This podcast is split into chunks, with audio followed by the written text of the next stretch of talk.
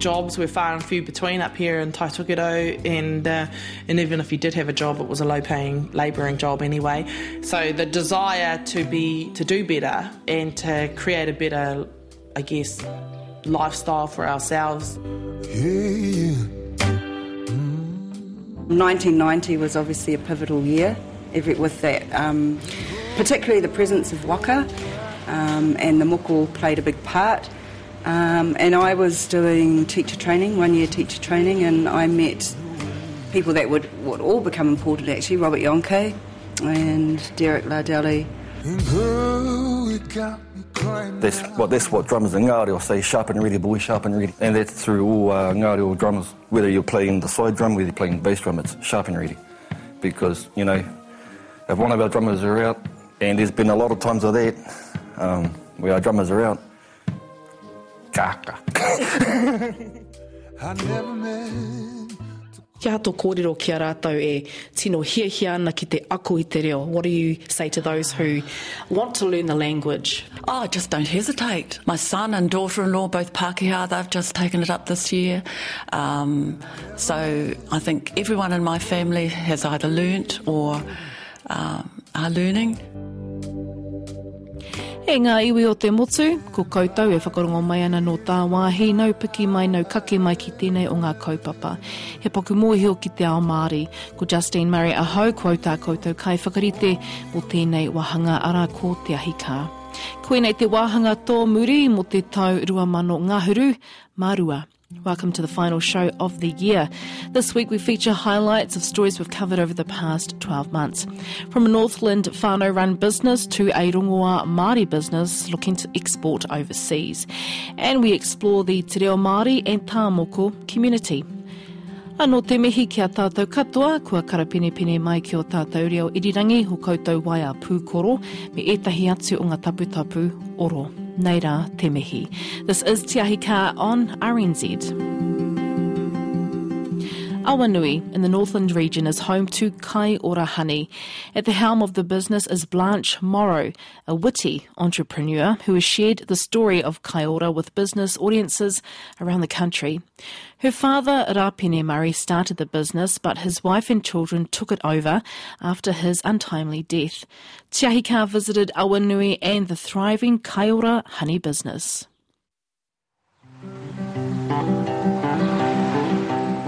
This is my brother Sobieski who's uh, driving around on our outside forklift outside our main shed. And over there is my husband Liam. Liam! We're just doing a bit of maintenance on some equipment outside. Might not want to film that, but he's, uh, yeah, we're just reorganising outside. About 20 minutes outside of Kaitaia is Awanui, the home of the whānau business Kaiora Honey. Blanche Morragh jokes around with her cousin as she takes me on a tour. And um, I don't want to take a video of two today at the bin. Come and hide somewhere else. The story of Kaiora Honey begins with an entrepreneurial whānau who knew a thing or two about the land, about beehives and producing honey.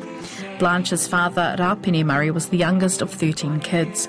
He passed down his knowledge of the burgeoning honey industry at a time when Manuka honey prices were soaring. He seized an opportunity and set up a business which he would pass on to his children. His foresight resonated with Blanche, in addition to the guidance of her kuia, the late Sana Waitai Murray. Something that we've learnt, I guess, from her is that not to give up too easy, um, and that there's a bigger picture other than ourselves, you know, and that this, um, what we're doing is not just for us as individuals, but it's also contributing to our iwi so all our hives, so we have just over, or just under 2,000 hives. Um, some of those are um, not not 100% all ours. Um, we do have some partnerships with some really good people that works in our favour in terms of our strategy. Our hives are placed from right up at Kapowairua uh, all the way down to South Hokianga um, and from time to time we'll take them down to Taupo, um, Taumarunui, uh, Wanganui area. Um, we haven't done that for the last two years, and that's mainly because we've had a different focus around um, spending quality time with our whānau um, here over that Christmas, New Year period.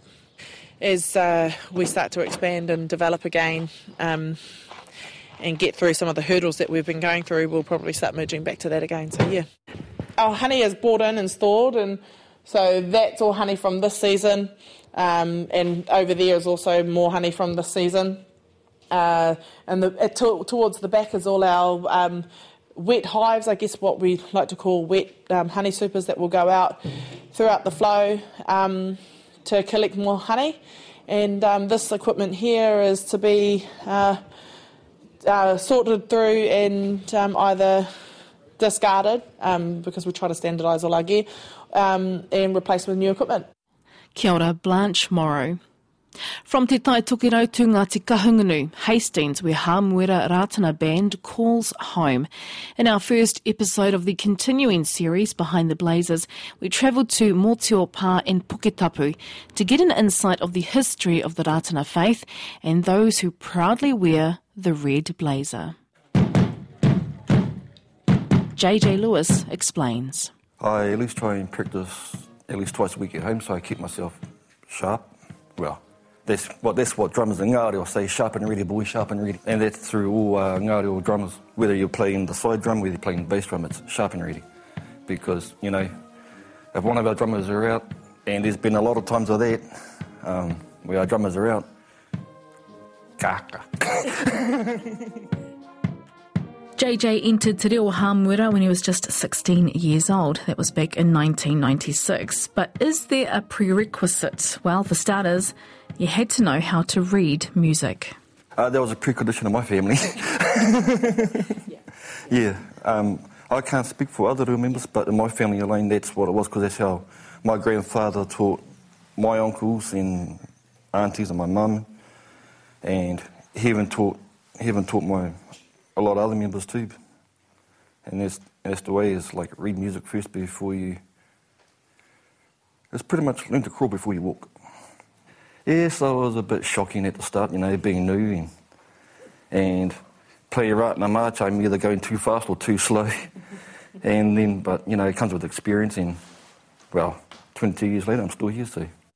It was just a dream come true because to me, I was brought up around it my family was all within it, and it felt as a morehu, it's like it, felt like I wanted to do a duty to our people, service to morehu and iho. Christine Hiremia is the bandmaster, a job she stepped into about a year ago. With links to Tuwharetoa, she grew up at Hamuera Pa. Her job is complex. She has to organise the members at all the big events on the Ratana calendar, but perhaps becoming bandmaster was always on the cards for Christine, who has, in many ways, followed the steps of her late father. My father was one of the original um, members of Hamuera back in 1935. He was only a boy then. When it was revived again in 1962, he was asked to be the bandmaster then um, until he passed away in 67. Hamuera has been in my life right from the beginning. We would always come back here for kaupapas or whatever um, is taking part in, or even for whakamoemiti. Uh, so that's always been, you know, Hamuera has always been, been a part of my life. Um, so today uh, we are having whakamoemiti here at Motio, Hamuera Pa, um, and everybody's starting to gather to come for our whakamoemiti. Christine describes the role of te reo o Hamuera. You know, because we get a phone call from an apotoro say, hey, um, somebody's passed away, can that all come? So then I've got to organise everybody um, to attend to the to the tangihanga. And if we can make it even to the nihu. Uh, so that means organising everybody, picking out music that we're going to be playing for those uh, for those uh, whakamoemiti, and organising the practices and also our class for our learners as well. Band members start young. Many are still at intermediate or even primary school. For Christine, young band members ensure the reo is kept strong. She talks about the work of her predecessor. Well, Stephen had a talent of being able to teach the, those young like her, even um, soldier who was six, even some of the, yeah, I, I can't do that. My patience isn't that good. But um, yeah, so I've kind of made it a rule that they have to be 10, 10 years now. Still quite young. Yes, but they're more easier to teach. Kia ora te reo te Hāmuera, the Rātana band from Motio Pā. And you'll also find a video of my coverage at Puketapu. You can head to rnz.co.nz forward slash Te Ahi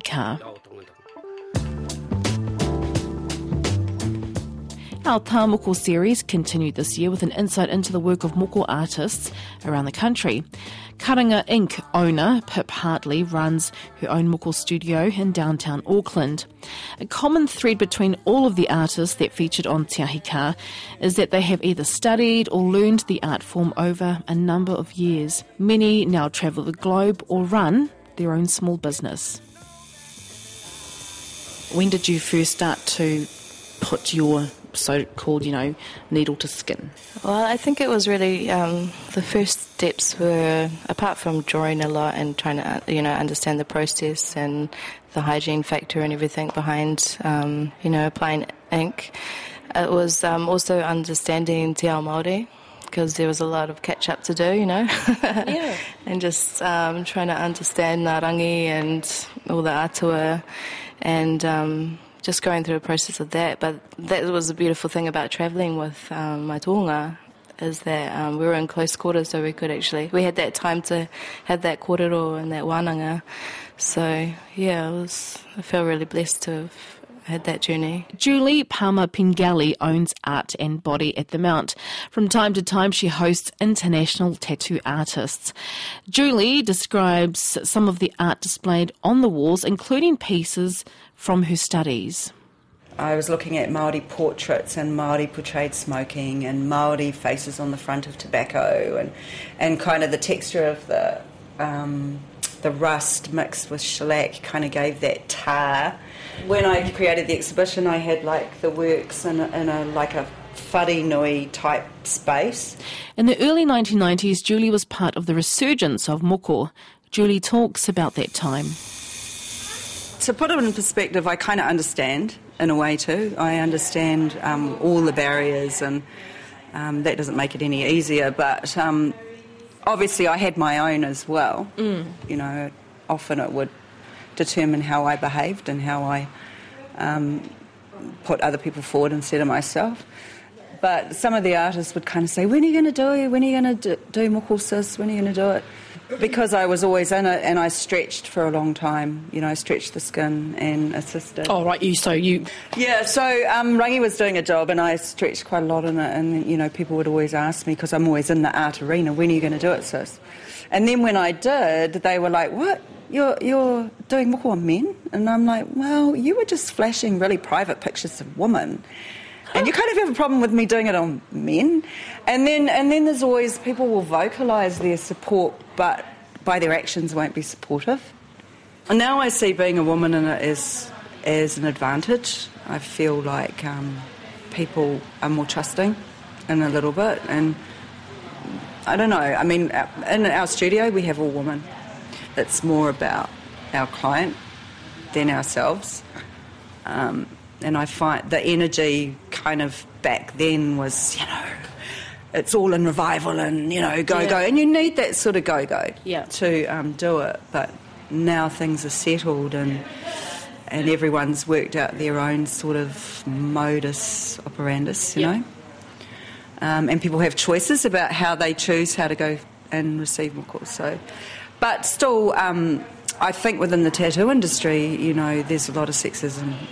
You know, I've had responses to images like people, you know, criticise them online and saying, "Oh, woman never got that. Where did you get that information from?" And and so I've continued to have to validate the practice for other women as well.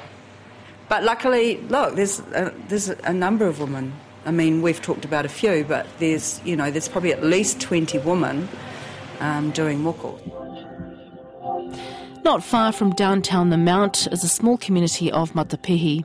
Near Waikare Marae, Stuart McDonald is working on finishing his studio, Wanamoko. Stu has worked as an artist for over 20 years and has travelled the world sharing the art of moko. But he says it's also a space to teach others. Te Ahi caught up with Stu at his home earlier this year. You come back to your artist too, the more mana that has, you know. So when you lie down, obviously the mana between you and the person doing it and getting it is huge, you know. But now it's like walk in a shop, get one and walk away. Yeah, yeah. So even when we're up here, that's the reason why we've sort of come home too. Yes. So we don't have to worry about things, things like leases. Yeah. Did you, was- did you want to get out of that whole yeah, was sort of motivated by that, eh? especially in my own town. Like I've got one down south. I'd rather do it properly or the best I can with my own. If I can't do it any, if I can't do it at home, you can't do it anywhere. So if I can't look after Tauranga Moana, then I can't look after the Tonga around Aotearoa, then I can't do it around the world, you know, because that's what I noticed. I went around the world and came home and I realised that no matter where I went in the world, like there was only actually going to be a few people that I could influence and say, look, don't do it like that. If you're going to do it, do it like this, you know. So I'll have artists emailing me from all over the world going, bro, should I use this mark? Bro, should I use this mark? And then even some people will go, ah, don't give me your mātauranga to them, you know. But then I'm like, but then that's only me losing out. You know, it's only my mātauranga, but then it's the tonga, you know, like it's my tonga. It's power and sharing? my tonga is way more than me, you know, and the tonga will be here when I'm gone. But I, I'd come home and I'd talk to the old ones, even my grandmother, who was sort of my like my guide, would often question why I would go all the way over the world just to see someone for two weeks to say, nah, don't do it like that, do it like this, you know. Is this your fellow Māori artists overseas doing their oh, no, no. Like even I've got a lot of European friends, because that's what I mean, eh? They've, you, you, you'll get doing a... Yeah, this. yeah, yeah. Oh, You'll get a Norwegian who can do Asian, Tahitian, Maori, Samoan. they could do it all, eh? Because it's all on the internet. And these guys are awesome artists. They can do anything, you know, paint anything, draw anything. So these so- are the people that you're Yeah. going to insane. Yeah, so I'll just travel and I'll meet them and I'll see them at conventions got and they'll be doing it and I'll just say, oh, do you know what you're doing? Do they feel shy when? Oh, some do and some don't. Yeah, some are like, nah, man, it's just part of the industry, bro. You know. But uh, interesting, I had an Italian my fellow one day, and oh man, he drove me out the wall, and I, and I and I must admit I was damning him when I left. But when the next day he came back and he moi moia, you know, kua tai mai he, he tupuna, kei roto i ona moi moia. True, so he had a Tam- dream. Yeah, come back the next day and he was like, "Oh, I'm never gonna do it again. Here, here's all my pictures." Here's. I was like, "I didn't, I didn't say that, bro. I was just saying you should educate yourself before you do it, you know, because all those markings have philosophies and names, and they're ancient, man, and people have worn them on their bodies for over hundreds of years, so Is they've actually got energy. Stu? Is this- Oh, yeah. With with social media, Joe, though, do you feel like you can share, get more information out there to better educate Yeah, people? well, we're sort of just sort of starting on a small level, eh? You know, like that's the only thing with the social media, though. Eh? It's not you, eh? You know, there's nothing like kanohi ki te kanohi. Yes, so yeah, sometimes yeah. you just got to get up and go. You know, I haven't gone for a few years, and the cousins just stopped going. But we've got younger artists now that sort of do the convention scene for us and sort Yes. of uphold that part of it. Because I found when I had a shop over here, we were getting caught up with leases and marketing and promos and all All this sort of thing stuff that it takes to run a business. to eh? run a business, eh? you know. And not and not saying that you can't do it the other way, but you know you need certain luxuries so you can do it. Eh? You know, like being able to do it in your house. And I suppose that's why I should be thankful to my wife. You know, she's been a rugby widow, a moko widow, and, and now she's just surrounded by people every day. From having me not here all the time, it's like me, my cousins, my little brothers, Yeah. my sisters, and getting that cousins. separation of business and home life, eh? You know, Yeah, yeah, yeah. It's a little bit disruptive, I suppose. yeah, yeah, yeah. And, and just trying to find that balance. Eh? So it's life, eh? Kia ora, Stu McDonald. From Tāmoko to Rongoa Māori, medicinal tonics and balms made from native plants. Lee Tane grew up in the King Country, and from a young age he saw his grandmother use native plants to treat cuts and bruises. The former police officer and father, Lee's son developed severe eczema, and both he and his wife Trina turned to Rongoa Māori. Their skincare range, Noa Essentials, is made in the home, and he has a sight set on exporting to international markets.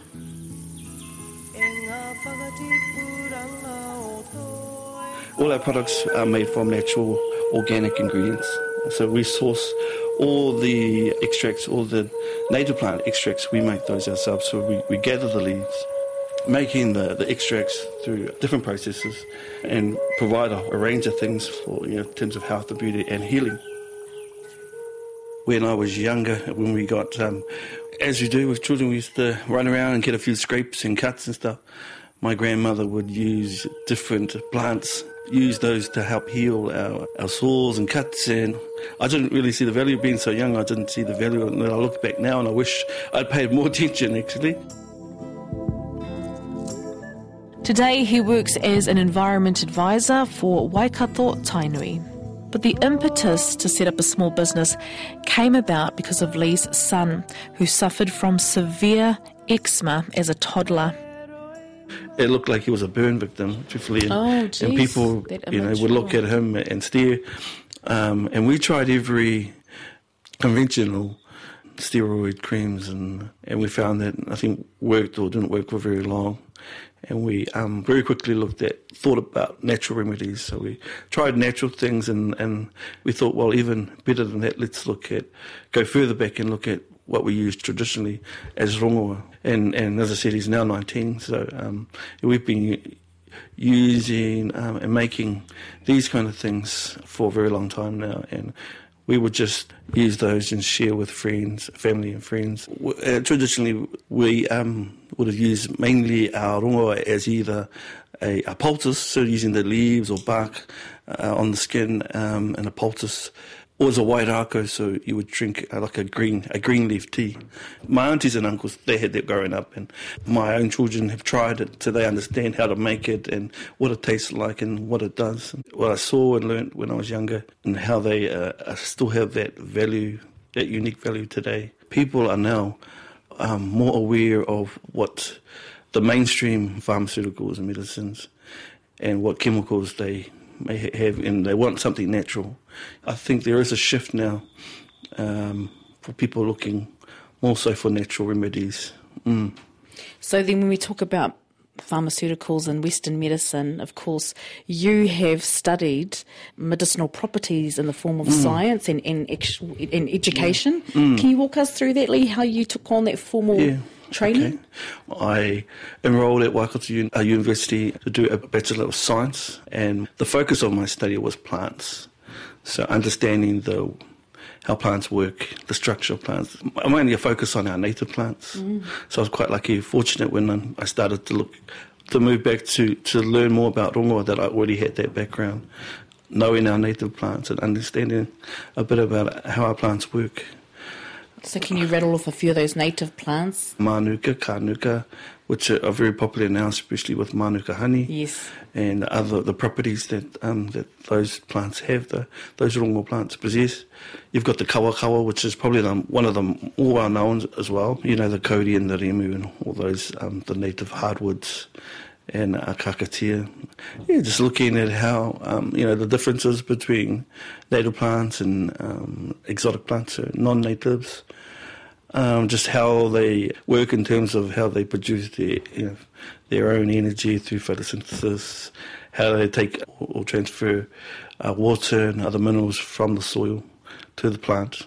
For me now with um, looking at uh, what we're doing, um, I'm really interested in looking at Mātauranga Rongoa and Mātauranga and where those meet with um, Western science. Kia ora, Lee Tane. Throughout the year, we've covered kaupapa or stories that relate to Te Reo Māori, the Māori language.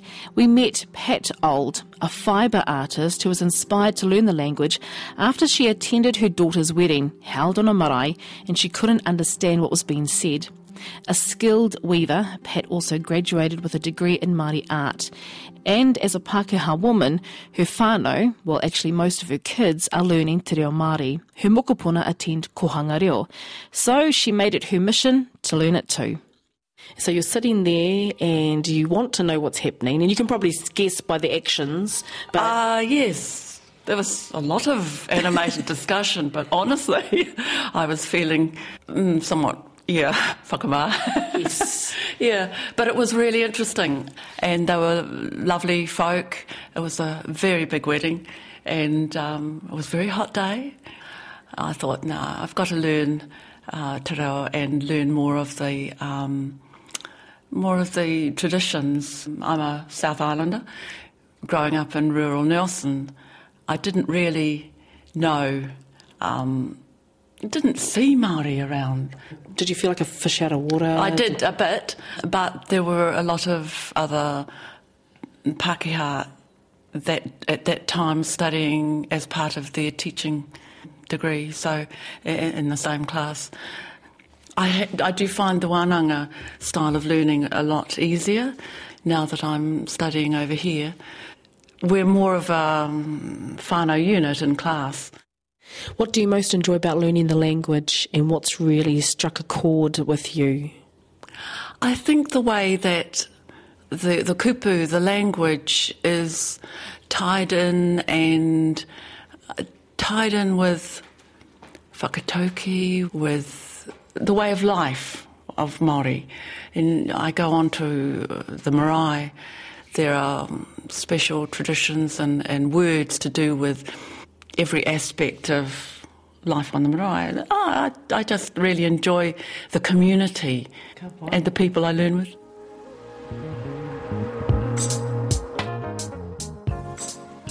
For Te Putaketanga, um, and our tutor is um, Eugene Timura. Uh, he's great. Yeah, we, it is a um, Rumaki class, full immersion, immersion most of the time. Um, and I try really hard to understand what's being said, and it doesn't always work. And I can sometimes say the wrong thing, but Eugene tells us, well, if, if we're making mistakes, then we're in the right place because we're here to learn. So, yeah.